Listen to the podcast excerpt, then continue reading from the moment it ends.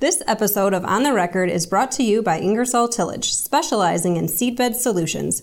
Whatever seedbed challenges you have, Ingersoll can give you the right tools to get the job done. For more information, visit ingersolltillage.com. I'm Executive Editor Kim Schmidt. Welcome to On the Record. Here's a look at what's currently impacting the ag equipment industry.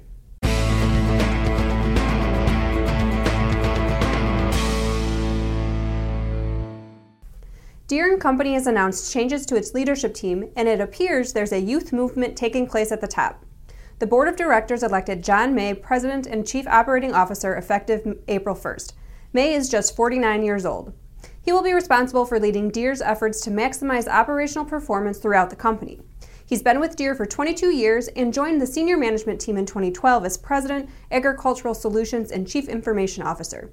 Last year, he was named President, Worldwide Agriculture and Turf Division, with responsibilities for the Americas and Australia, the Global Harvesting, Turf and Utility, and Crop Care Platforms, and the Intelligent Solutions Group. Cory Reed will take over the position of President, Worldwide Agriculture and Turf Division, Americas and Australia, Global Harvesting and Turf Platforms, and Ag Solutions.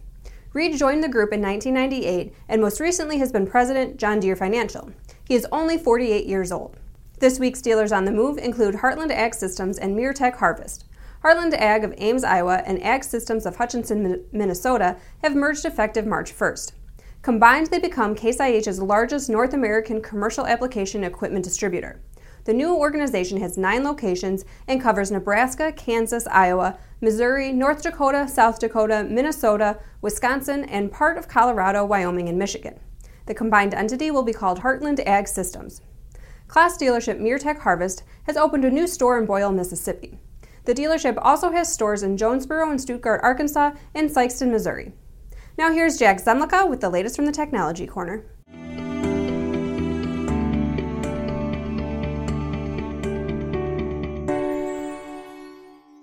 Thanks, Kim. One of the key aspects to advancing wireless machine to machine communication is the capability to have reliable cellular coverage especially in rural areas. As manufacturers, developers, and engineers refine the performance of next generation tools to be field ready, steps need to be taken to ensure new automated or sensing technologies are well connected. Dr. J. Alex Thomasson, professor in the Department of Biological and Agricultural Engineering at Texas A&M, notes that the real difficulty is the lack of infrastructure to support real time and rapid communication of large data sets in rural communities.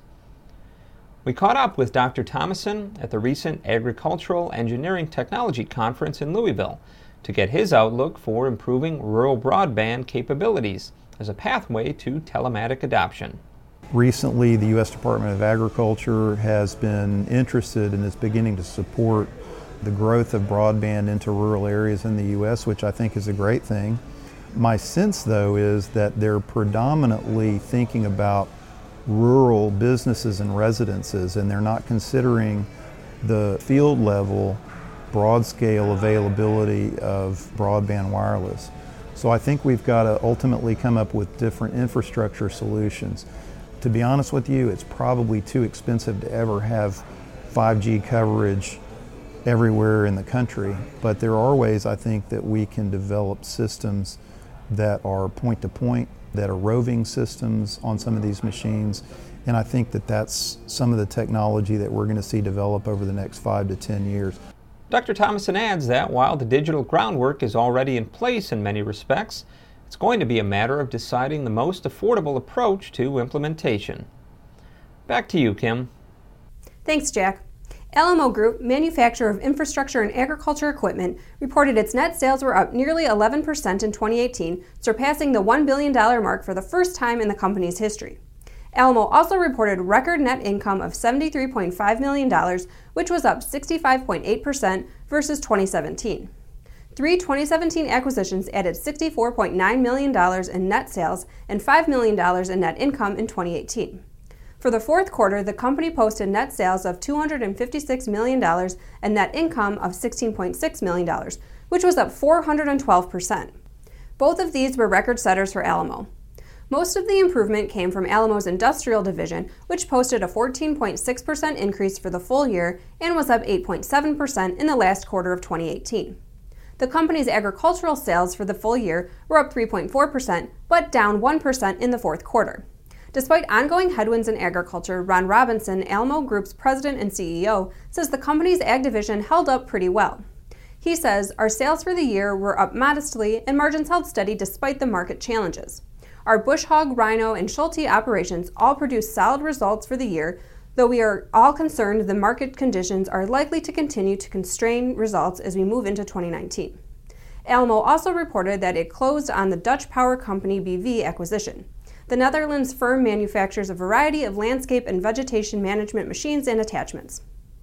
The February Purdue University CME Group Ag Economy Barometer, which is an index measuring the health of the U.S. ag economy, showed slight declines going down 7 points to 136 compared to 143 in January.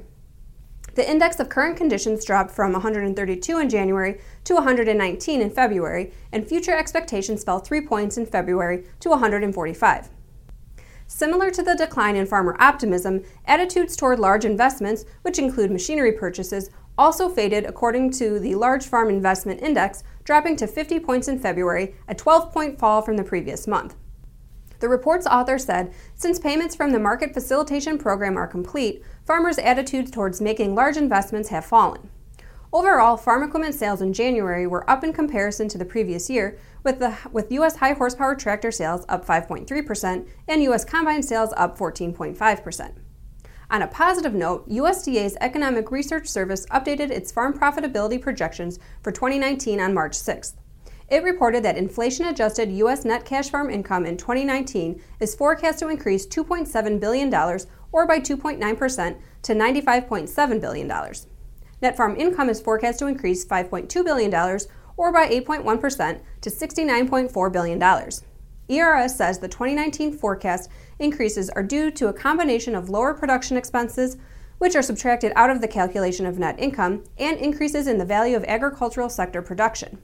These factors contributing to higher income are expected to be to more than offset the forecast decline in direct government farm payments. If forecast increases are realized, net farm income and net cash farm income would be 22.9% and 11.5% below their respective averages calculated over the 2000 to 2017 period. AgGrowth International, the Winnipeg based manufacturer of equipment systems to store, blend, convey, and process seed and grains, has acquired IntelliFarms. IntelliFarms provides technology based hardware and software products for monitoring grain conditions and storage for growers and grain processors. Founded in 2001 and headquartered in Archie, Missouri, IntelliFarms offers a technical expertise in sensor technology, embedded electronics, and Internet of Things infrastructure for grain storage and bin management. Overall, we view the acquisition of IntelliFarms as positive as it serves to expand AGI's controls, technology, and project management capabilities, David Newman, analyst with Desjardins Capital Markets, said in a note. The acquisition is in line with the company's growth strategy of becoming a global provider of bundled solutions to farm and commercial customers. And now from the Implement and Tractor Archive. The first Steiger tractor was inspired by a Wagner tractor, authorized by an optimistic banker and built by a hands on family of farmers. John Steiger and his sons Douglas and Maurice grew up farming in northwestern Minnesota. Struggling with low farm prices and heavy rain, the Steigers survived by running heavy equipment for other farmers for cash. The farm required two or three men to run the family's 40 horsepower international tractors during harvest.